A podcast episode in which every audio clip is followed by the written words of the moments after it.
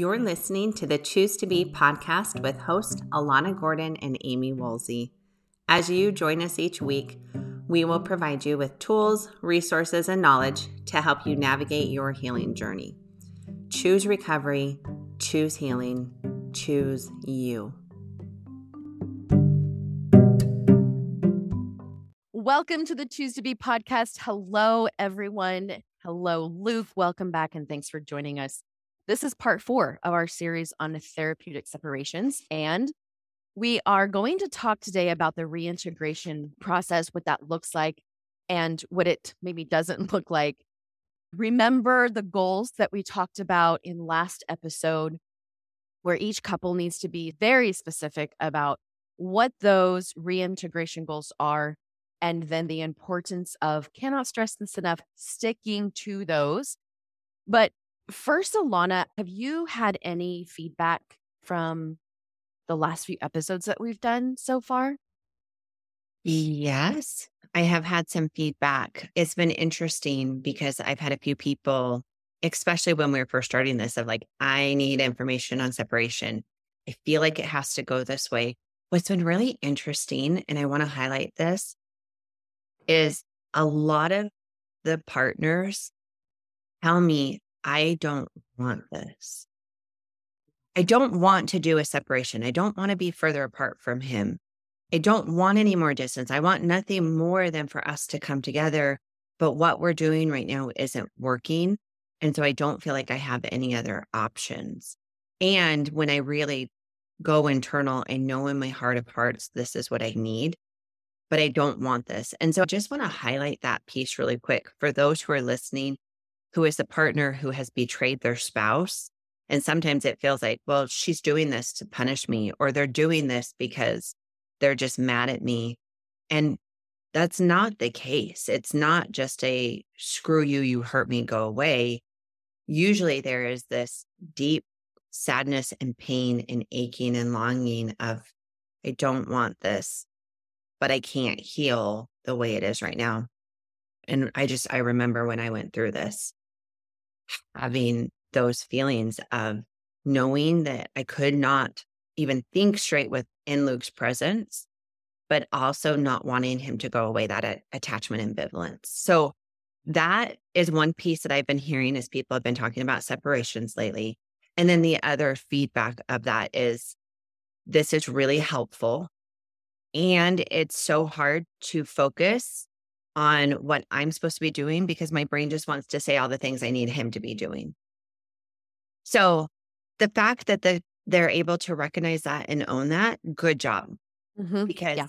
normal brains, normal experience, it is so much harder to pull it back of what am I going to do during this period. So that's what I'm seeing and hearing. Can I, I ask it. a question? From for those of you who haven't listened to this podcast a lot, do you are those the actual words that the person who's been betrayed say to you, Alana and Amie? That that I don't want more distance. Yeah. Mm-hmm. Yeah. Is that what you hear, Amie? Yes, attached to fear with that distance. Even though they might know that it's what they need, they don't want it because of the fear that it might, well, they'll lose control that they think they have, and then fear of where it might lead. So that's why I like this whole four part series of really walking through what the whole experience can look like. But uh, yeah, it's attached to a lot of fear. Well, and the ultimate goal in the majority of women I work with is I want to be emotionally close and connected and feel safe with my partner. Yeah. Like I want to be closer. I want this greater level of intimacy. And so when we do a therapeutic separation, then a lot of times it can be like, ah, it feels like we're going in the opposite direction. We're not. We're actually creating this distance so we are able to come back together. But that sometimes can feel counterintuitive or doesn't feel logical, especially when, like you said, Amie, we throw in all of those fears that are coming in. And I bring it up just because I'm wanting the I'm wanting the person that did the betraying to hear y'all like say because in the moment what it does is it feels like she hates me. Like she doesn't I mean this is the this is the beginning of the end, right? This is just her building the courage up enough to be able to leave. She doesn't quite have it yet. So This is just the final straw. And that's so problematic. When all they can hear is just the anger. Why? Tell me what you mean, Luke, when you say it's so problematic. Because he's has an opportunity to, every time she pushes or what he feels like pushes her away, he has an opportunity to be consistent, grounded in himself rather than needing her to be reassuring. So when he views it as the least reassuring she can possibly be, which is, Hey, I need you to leave. And he stays consistent and says, okay, what do you need? Okay. You need some space from me. You need some, whatever it is. I think this is what you're saying. Okay. I, I'll do that. You know, I'll do that. It scares me. Maybe he says that, maybe he doesn't. It scares me, but I'll give you what you need. And that's a consistency where he feels like he's helping her put the last nails in the coffin, but it's absolutely what he's doing to help the healing of the relationship. Because the separation isn't about the end of the relationship. It's about a needed piece in the relationship healing, which is something can't happen when they're together. So it needs to happen when they're apart. I like that you said that, and it, your answer might be the same. But another thing that I hear a lot of is the woman's feeling she's still highly activated, right? The the partner's still highly activated, can't find any of that grounding and that centeredness. He might be doing all of the things on the checklist and looking like he's like showing up. And it's really confusing when she's like, okay, but he's doing all the things and says that he's doing all the things and he's not acting out, but she's highly activated still, can't find peace, can't find emotional regulation we need separation to help her get that because she's being activated by him still. I would love to know what you tell the betrayer how to handle that when you might be doing the things and she's still highly activated. Yeah. It's interesting because sometimes I'm successful, sometimes I'm not in them hearing me. Um, or sometimes they're successful hearing me and not, but it's the same message, which is of like what you said, Amie. It's the same thing which is she is working on fight, flight, and freeze right now. Like you are the, you are, but she sees you, she doesn't like you. And when you're away from her, it's like, I want him near me. So that is torture for her. So the way that she can get centered is to not have you there for consistently. So will you be able to support her in what she needs? Or are you going to make this about you and what's scaring you? And then there's a lot of validation that I do because I can remember from my days of thinking that it was all over, thinking that, but it wasn't even close to that. Yeah. It, it's interesting because kind of what's going through my mind is everyone's experience is going to be just a little bit different. And so your reasons for separation, how you're responding in the middle of a separation, it's all going to look different. I have my partner who's betrayed sometimes show up with a lot of anger around a separation. And sometimes I have them show up with a lot of empathy. Sometimes I show have them show up as a massive victim. Sometimes I have them show up like they we all have our different stuff that's going to play into this of how we are showing up, which kind of going back of why it's so incredibly important that we're each looking at ourselves of what do I want to do and how do I want to show up. But the reason I really want to highlight again, and I know I've said this in past episodes, but highlight again the importance of working with a professional is when you have somebody who can help guide you. Like, yes, there is this period of needing to pull back so we can get grounded. But I really like my couples to be able to have some bridges or some touch points of how we can come back together in safe ways so we are working back towards this goal of reintegration. Now, I'm just going to say this not every couple will reintegrate. Not every couple will come back together, which we need to dive into and talk about a little bit. But there isn't, there isn't always a reunification and coming back together. Sometimes there isn't the work being done. And sometimes there is too much damage that the relationship can't repair. So I'm not going to pretend that that's not a possibility. But as we are making these goals and we're each working on ourselves to come back together, when you have an outsider who is this person who's helping these touch points, and also there's some accountability for both partners to show up on what they agreed for themselves and show up on what they agreed for the relationship, that's really important. And I'll just again, speak from experience. When I knew that Luke and I were going to have a couple session that week prior, my brain was working really extra hard to make sure that I was showing up in the way I wanted to and showing up in my value system. Mm. When there was no accountability on the horizon, it was way easier for me to slip into my trauma brain and just not give two F's and do whatever my trauma brain said to do in the moment.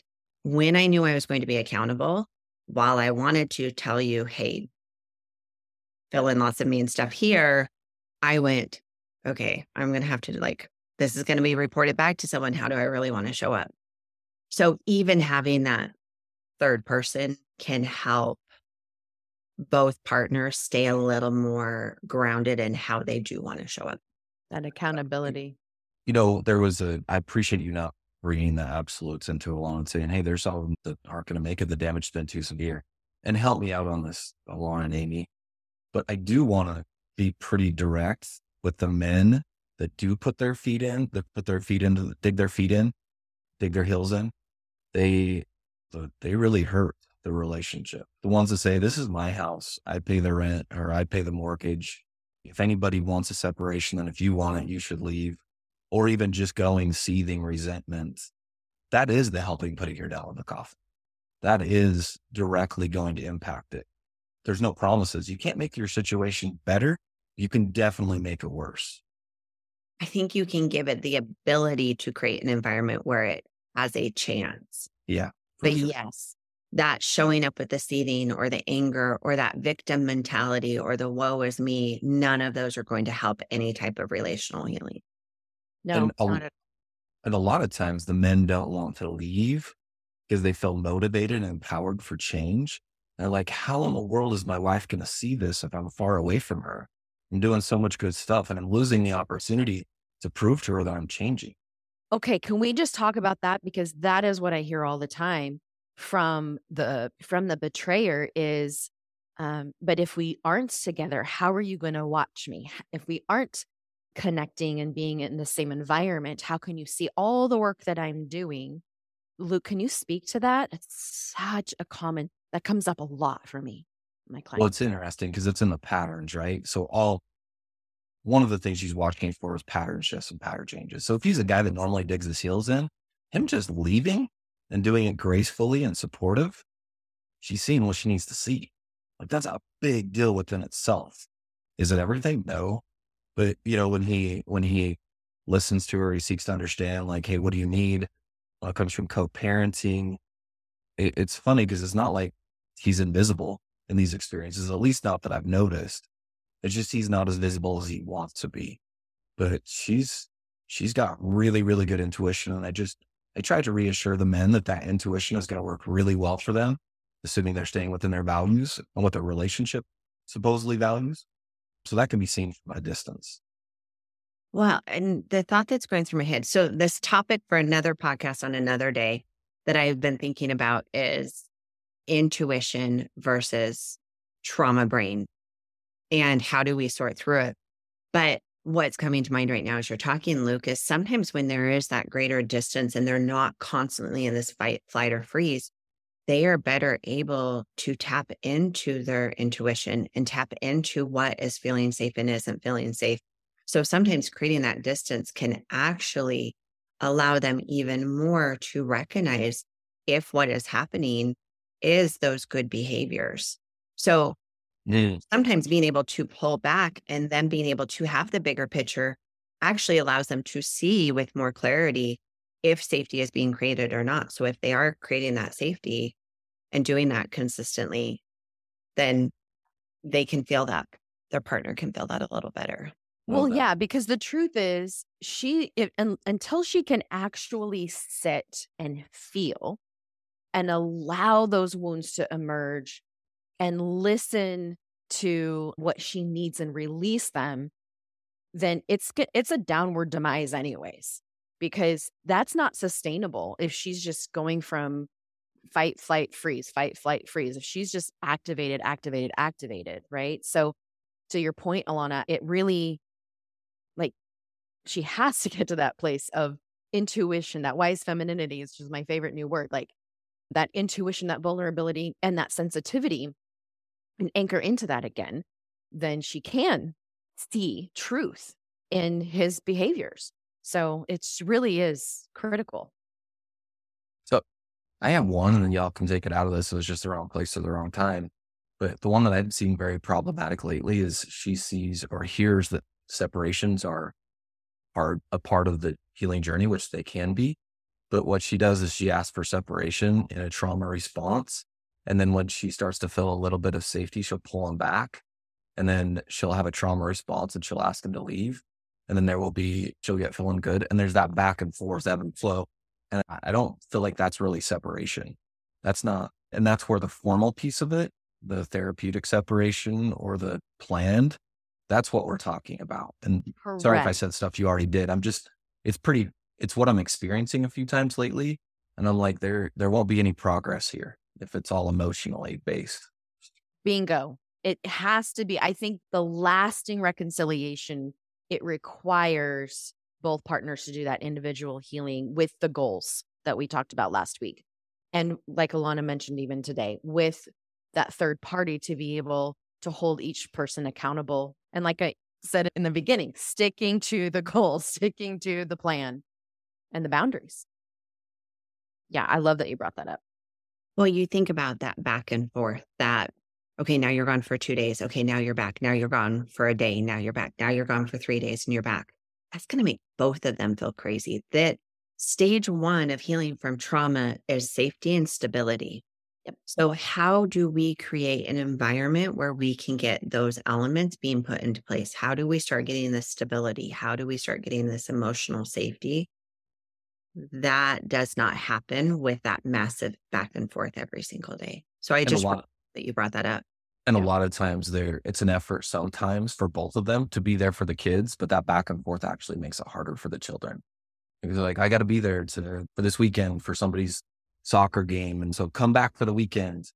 That chaotic environment, the nothing to be able to count on for the kids to be worse. Well, you know, when you Luke, when you moved out, I can talk. when you moved out, I remember at first it was, I need this, I need this. And I was so sad. And I was so relieved, all of everything mixed together. But I remember it was a few weeks in and it was our first major holiday. And you came and you picked up the kids and you took them somewhere. And I grieved and mourned and hurt and then was lonely in a way that I hadn't ever experienced yet. And it was almost scary to me how big those feelings were. And it took everything in me to not pick up the phone and beg you to come home and to fix it and to hold me. And I knew in my deeper, wiser self that I, it wasn't the time. And long term goals of our relational healing that wouldn't have actually been helpful. And also sitting in those feelings that were so big in a way that I had never experienced was scary as hell.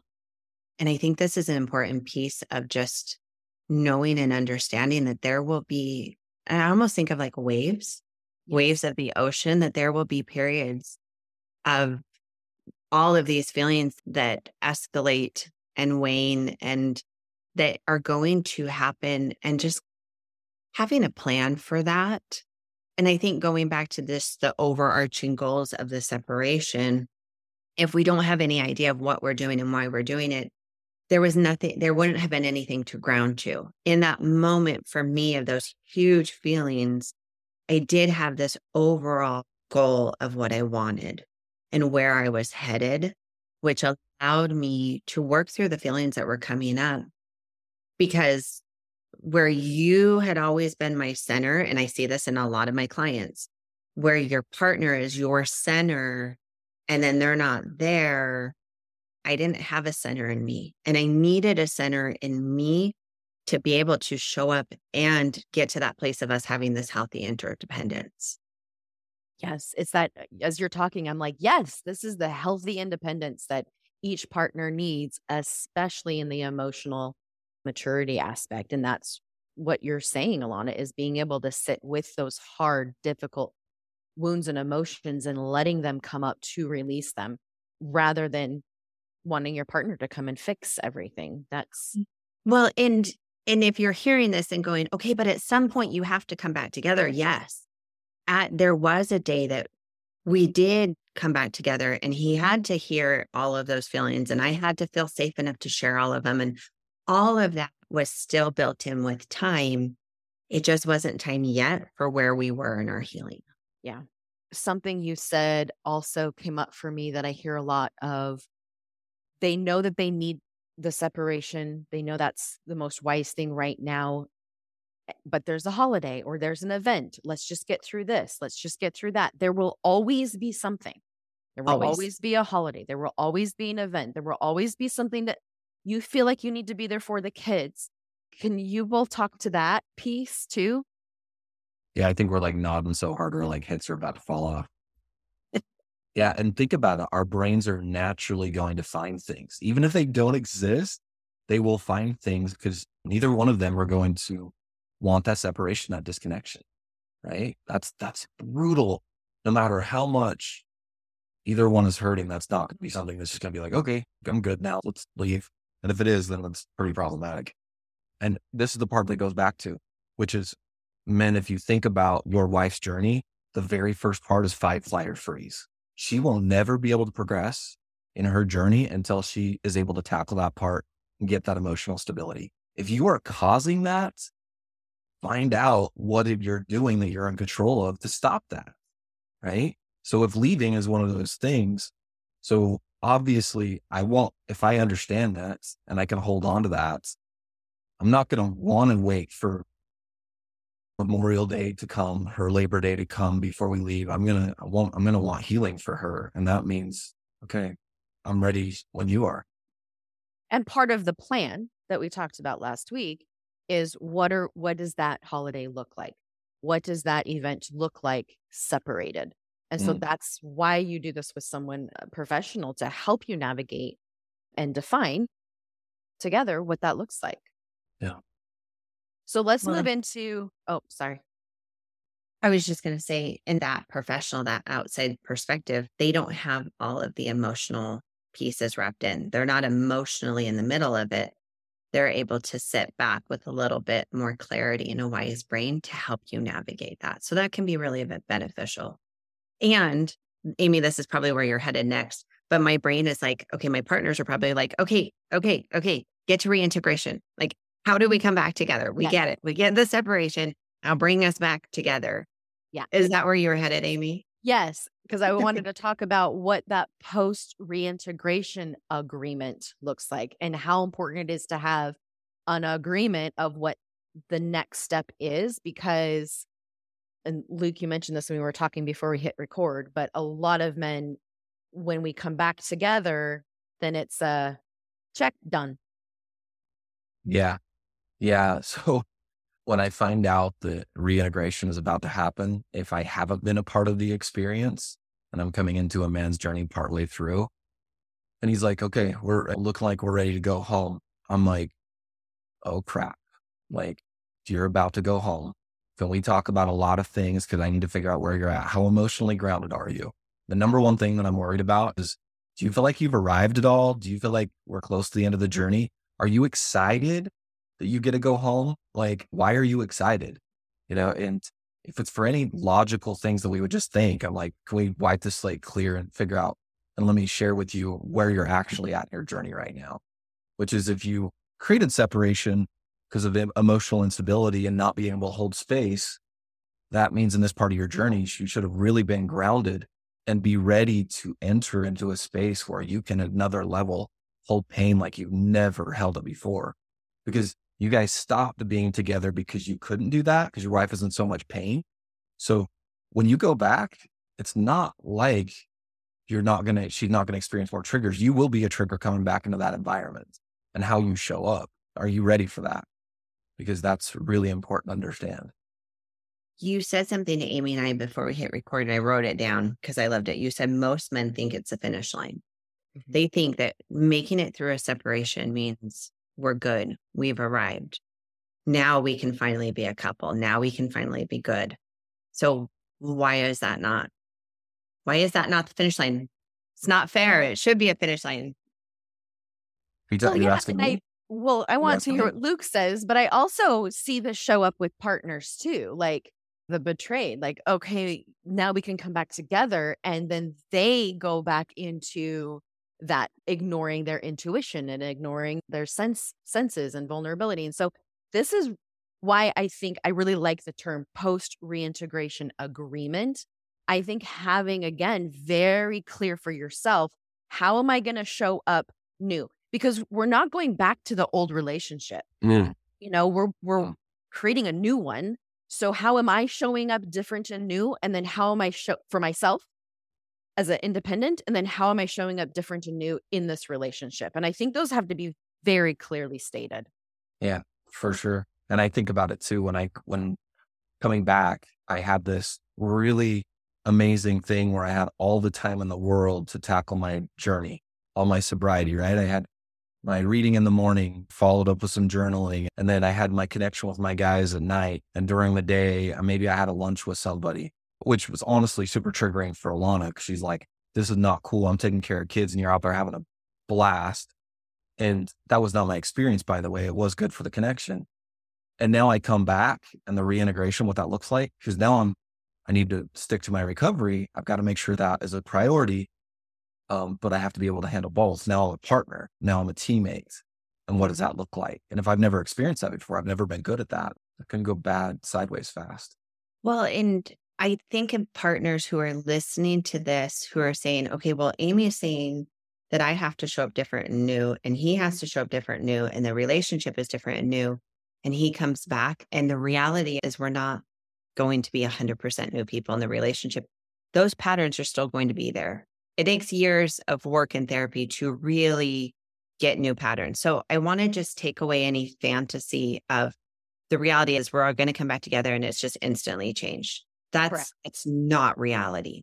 Right. But what you said, Amie, I think is really important that that's our focus is how are we breaking patterns? What patterns are we changing? Which ones need to be changed?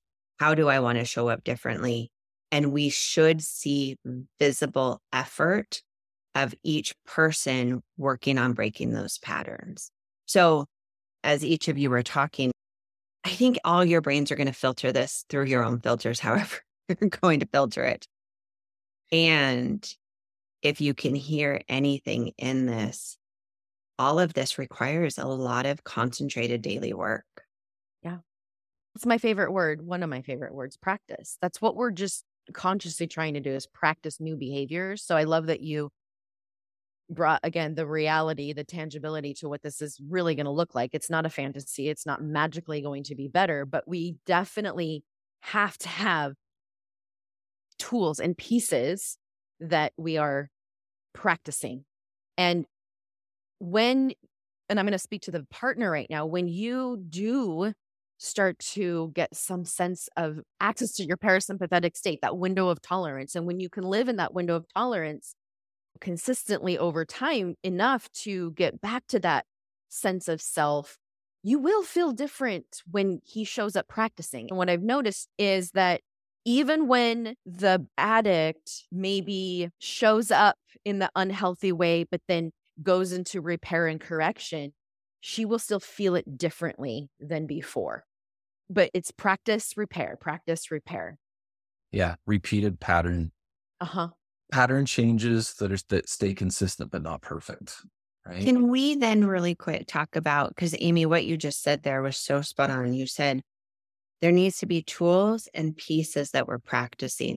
Can we just obviously we could list tons and none of our brains are probably prepared to, to list tons, but some actual like what does that mean? Like for example, somebody might need a boundary for themselves. My boundary is when I mm. get to the place that I want to start swearing at my husband, my boundary is I am going to stop the conversation. I'm going to go get grounded. I'm going to go verbally vomit in my journal or to a safe person. And then when I'm ready to actually share with you what's coming up with me, then I'm going to re-engage. That's that would be something that is very tangible. That is a tool that I'm practicing for me. So lots of different boundary work would be, but Can either of you think of other ways? Luke, you mentioned your dailies, but other actual things of what that means and what that looks like of using those tools and pieces that you're practicing. Go for it, Luke. I would say his what you're able to now see his dailies a little bit different, so you can see the consistency, how he prioritizes things.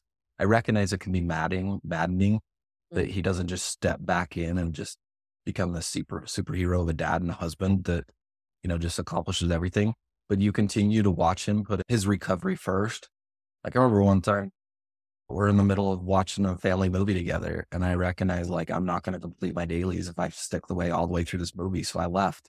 I remember being hard on both of us, you know. But Alana was able to observe that I didn't want to leave, and I was aware that I didn't want to either. And we were able to talk about it later, and she was able to share those things. And then at the same time, showing up in different ways that I hadn't pattern shifts with being a teammate. Definitely not a perfect teammate, but being more aware of my spouse and less selfish in my my experience. And yeah, just what you said, Amie, watching these men that don't run from run from their wife's triggers. You know, they don't. They they stick. They stick around for them, and if they don't do it perfectly, they come back to them. Yeah, which I think brings up for me communication, because just that example you gave right there, Luke. Like I think communicating I really want to stay. This is important for me to connect with you. And it's important that I continue my work. And so I'm going to choose to go do this. And I want you to know that I'm not abandoning you. I think just communicating what you're doing and why that over communication, I think can be really helpful. Even if, okay, I'm noticing, so I'm going on the betrayed side now. I'm noticing as I hear you show up, and maybe like, okay, I hope this doesn't take us to a new tangent, but a lot of times I'll hear clients watch their partner show up differently, and it's kind of takes them back. It's like, wait a second, hold on. He's doing something for himself that is independent. And we talked about earlier, we're breaking these attachment wounds and old patterns of codependency. And so it might feel like a threat that he's actually going and doing his work, like for your example, getting up and leaving the movie to go do that. So you're going to communicate that. And then it's so okay and healthy for her to communicate, even, okay, I'm feeling a little triggered or I'm feeling an activation going on and feeling some panic. And here's how I'm going to handle that right now. And so I hear you saying that you're going to leave, and now I'm going to go manage my emotions. Like, just I'm trying to say this really fast so we can wrap up, but like that's I think the biggest thing right there is just continue to communicate. And if verbally isn't we're not there maybe yet, so write an email about your experience. Find some way to communicate, I guess is what I'm saying. Another another mark. I'll oh, go ahead, Alana. No. Another marker can be just the emotional availability, the vulnerability that when they walk up, like I, I really enjoy it when after separation often can be an, another a better type of check-in at the end of the night mm. where men are more emotionally available than maybe they have before they entered into separation. Not saying they're getting perfect at it or they're getting to practice and they're still there's no arrival but they're looking to connect rather than feeling like they have to connect. Yeah. You know as each of you are talking that has been my thought the last 10 minutes is around these women who do feel abandoned when their partner is doing the work.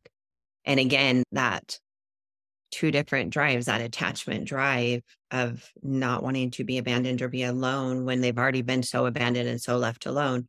But then that other piece of really wanting and knowing that they need to do their work. And that I hear that come up a lot with clients. And I want to also just note there's a difference with the guy who has to feels like he has to go to a meeting every single night of the week, or even sometimes like on a weekend. I've had some guys who go to like three meetings on a Saturday. And then they almost become obsessed or addicted to this idea of recovery because that's the place where they feel good and feel validated. And they're just running after that high of feeling good and feeling validated and in a way running from the hard feelings I just want to highlight that's different than a guy who has sat down or an individual who has sat down with their professional and they have come up with a plan together based off of their level of severity and what that person needs. Because some people do need to go in the beginning to a meeting a night. Some people, that's not the norm. Some people need three meetings a week. Some people, one meeting a week, one with their professional, and then one with a sponsor or multiple days with the sponsor is what they need. It's going to look different. But knowing what that plan is, and this goes right back into everything we've been talking about with this coming back together, this reintegration, is having this plan of what this looks like because we can go extreme on either end. Yeah. And we are often not always a good judge for what we need, especially for the person. If you've struggled with addiction, your filter of how your brain is perceiving your level of work and your level of recovery usually is always going to be a little off kilter. And I hate to say that because I know that's not a comfortable thing to hear. But I will hear lots of individuals who are like, I'm doing so much. And compared to where you were before, you were doing really good things. And I want to give you credit for that. And what you are doing and where you're at may not be exactly the level we need for where you want to go and what your goals are. So, having an outside person to help you navigate and have a realistic idea of what this should look like is really important as part of post reintegration, but also as part of just that recovery journey. I know we're at time, so we have to wrap it up. But Luke, as our guest today, any final thoughts that you want to just share with either the betrayed or the betrayer? I'll just sharing a lot of love for people that are tackling this work that just feel like it's overwhelming and or and are having some successes. I don't think I have anything. Okay. Amie, final thoughts? One step at a time. This is not something that we need to rush in any step of the process. We're wrapping up four weeks of this topic. And I think, Alana, you said this at the very beginning take each week as we cover each topic to really think about this and apply it to you. And I know that a lot of times our brains goes to the future of, oh my gosh, I had to do this, or even that I call it the A line, the action piece. And I really just want to encourage you all to slow it down and tell parts of the self that are freaking out about the action part. Like we don't, not doing anything right now. Let's just get clear about what I need and what the goals are and take it one step at a time. There does not need to be a rush to any of this process. And so I just want to encourage you to take a deep breath and really know that you've got this and you do know what you need. Trust yourselves. A beautiful way to wrap up. I'm not going to add anything. I love that. So thank you all for hanging out with us today. Luke, thanks for joining us. And as always, we look forward to seeing you all next week.